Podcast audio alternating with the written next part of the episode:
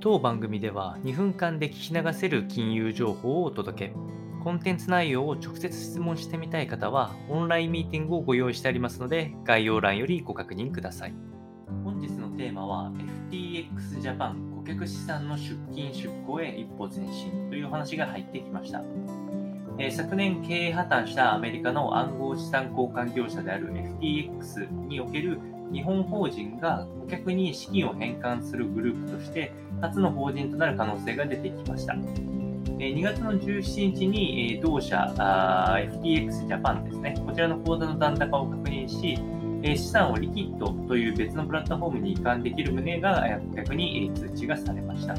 で同社のセス・メラメド最高執行役が書面でのインタビューで明らかにいたしました。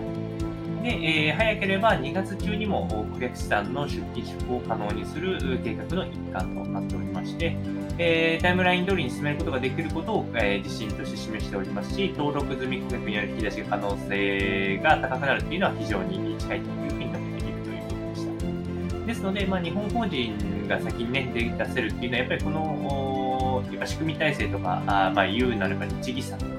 あその辺まで含めてやっぱり世界の中でもトップを占めてるなという感じがします。で、FTX の破綻にめぐっては世界で100万人を超える債権者が影響が出る可能性が言われておりますので、やっぱり規模としては非常に大きいですし、まあ、金額の時に大きい方も中ではいらっしゃると思います。で、やはり上位50名の方の債権者で31億ドルという、すごく大きい負債になっているので、ぱりこの辺りに返せるか返せないかっていうのは、まあ、マーケットにも影響が出るかと思いますので、参考にお